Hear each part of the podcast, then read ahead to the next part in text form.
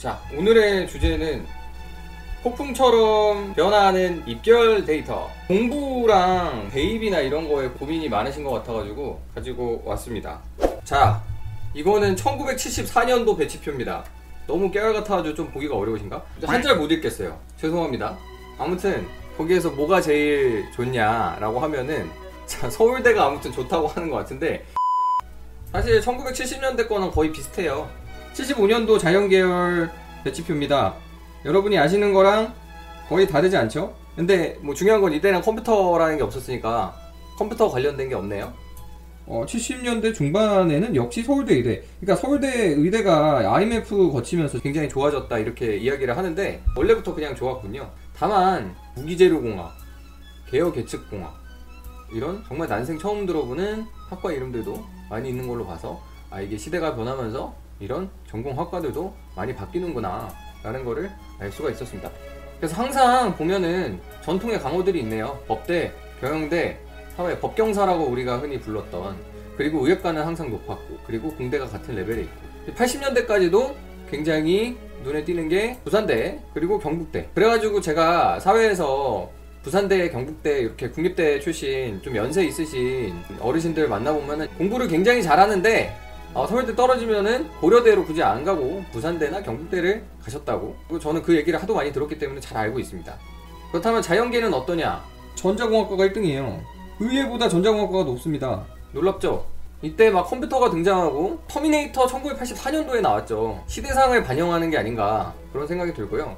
터미네이터가 이미 시장을 장악한 이후에 전자랑 합쳐서 물리학이 각광을 받게 됐죠. 모두가 과학자를 꿈꾸던. 제가 91년생인데 유치원에 장래희망 썼던 거 보면은 6살 때 유치원 1년차 때 가가지고 썼던 거는 과학자가 꿈, 2년차는 변호사가 꿈 이렇게 돼 있었어요. 자, 92년도입니다. 92년도. 92년도까지 물리가 짱 먹습니다. 그리고 한의에 뭐 이런 것들은 굉장히 밑에 있습니다. 예전에는 오대를 가기가 지금만큼 힘들지는 않았구나라는 걸 알 수가 있습니다. 여기에서 우리의 모든 인생을 바꿔놓은 사건이 등장을 합니다. IMF. IMF가 터집니다. IMF.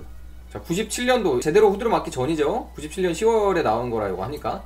근데 이때 슬금슬금 모두가 느끼고 있었던 것 같아요. 갑자기 모든 의대, 치의에, 한의에 이런 것들이 지금 미친 듯이 올라오고 있고요.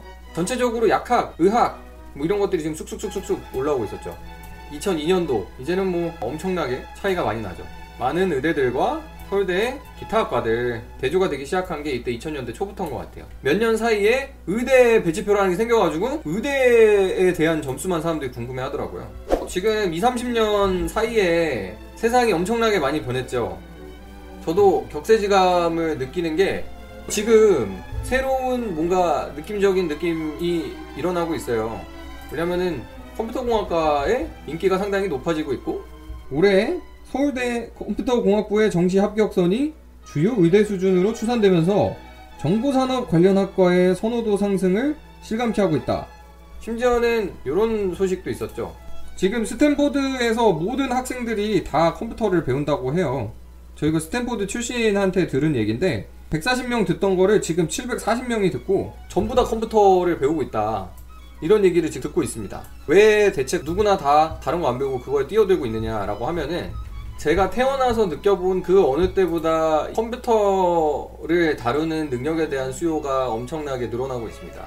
기사에도 나왔던 것처럼 인공지능, 블록체인 등등등등 뭐가 많이 필요하면서 개발 인력이 턱없이 부족하다. 채용을 예를 들어서 이만큼 한다 그러면 개발을 이만큼 뽑으니까 코딩할 줄 알면은 일단 뽑힌다고 보면 되죠.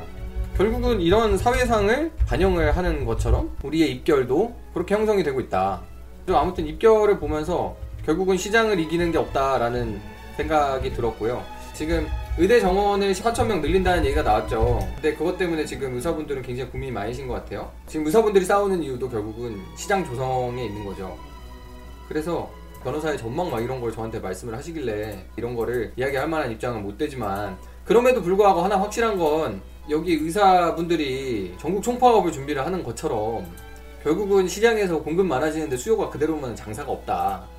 1700명까지 늘려도 된다라는 지금 법무부 연구 용역 보고서가 나왔고 실제로 어, 1700명 넘게 뽑았죠.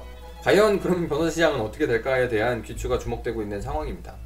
제가 법을 공부하고 로스쿨에도 진학을 하고 여기까지도 계속 법을 공부하는 이유는 좋아가지고 그러는 거거든요. 저 엄청 재밌고 사기 당하면은 내가 그냥 고소하면 되고 그런 자유로움을 주는 것 같아가지고 좋아하는 건데 아 내가 진짜 먹고 살기 위해서 아니면 내가 지금 돈을 좀 많이 벌어봐야겠다라고 하면은 직업을 고를 때는 상당히 신중해야 된다 그리고 마켓을 보고서 골라야지 이거 그냥 해야겠다라고 생각해가지고 접근하기에는 지금 시장이 너무 빠른 속도로 변한다 시장을 따라가는 노력을 많이 해야 된다 라는 말씀을 드리고 싶어가지고 오늘 주제를 고르게 됐습니다. 어느 날 갑자기 물리학과랑 전자공학과가 배치표에서 없어진 것처럼 근데 그게 한 박자 뭔가 느리거든요.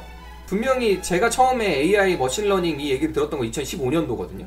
그리고 그때만 해도 개발자 몸값이 그렇게 비싸지 않았는데 미국을 중심으로 개발자 몸값이 엄청나게 오르기 시작하고 있었어요. 그때 이미 엄청나게 많이 올랐고 실제로 우리나라에서 실리콘밸리로 건너간 개발자들이 그때 한창 엄청 많이 나오기 시작했어요.